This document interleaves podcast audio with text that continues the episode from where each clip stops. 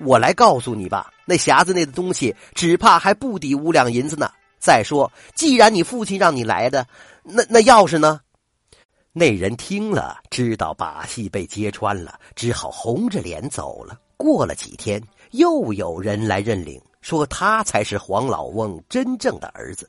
柴坤一伸手说：“请拿钥匙来。”那人听了，面不改色的说：“钥匙倒是给了，可是我我路上丢了。”柴坤想了想，又蹦出了一句：“黄老翁是左脸还是右脸长了个黑痣啊？”来人顿时语塞。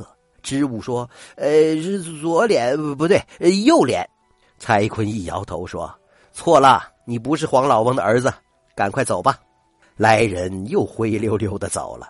家人小声的问：“哎，那黑痣到底是长在左脸还是右脸呢？”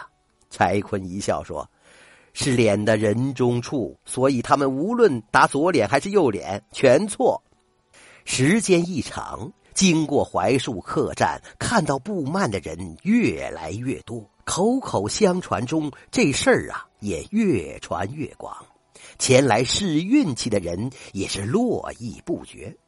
忽然一天夜里，槐树客栈闯进了一个蒙面大汉，喝令柴坤交出匣子，否则一刀砍死他。柴坤倒也不怕，说：“如果你硬要抢走匣子的话，那干脆杀了我。”否则，有朝一日黄老翁寻来时，我有何面目见人家？强人举刀就砍，柴坤避也不避，那刀眼看着就要劈下来，谁知在距离柴坤脖子一寸处，硬生生的停了下来。强人点头叹道：“想不到你倒是个汉子，嘿，我生平最佩服的就是你这样的汉子。行，匣子你留下吧，而且。”绝没有我的同行再敢来骚扰你。说着，一晃就没了踪影。大槐树上花开花谢，眨眼间三年过去了。这一天来了一大帮人，这些人来到大槐树下便忙碌起来，又是平整地面，又是运砖头木料，一时间人欢马嘶，热闹非凡。柴坤一问才知道，这是一群外地人。他们买下了槐树客栈周围的一大片地皮，要建一个四乡八里最大的牛马交易市场。就在这时，一个领头模样、面目和善的年轻人来见柴坤，说官府批给他的地不够大，他愿意高价买下槐树客栈。柴坤一听，连忙摆手说：“呃，我这客栈是万万不卖的。”年轻人一副胸有成竹的样子说：“我出二十两纹银，行不行？”柴坤还是摇头。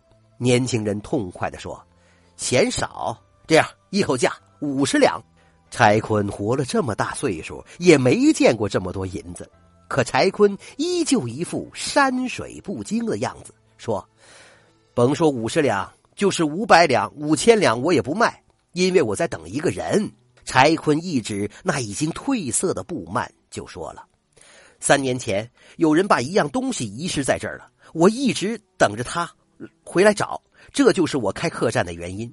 如果我把客栈卖了，他又到哪儿去找我呀？不过你想买也不是不可以。”年轻人眉毛一挑，说：“请讲。”柴坤诚恳的说道：“你走南闯北，见多识广，你是有机会。”帮我打探一下黄老翁下落的，待我心愿一了，我就将客栈转让给你。年轻人好大的气魄，眨眼间牛马交易市场就开起来了，一时间成天的人流潮涌。因为人流增多，柴坤的客栈生意也随之红火起来。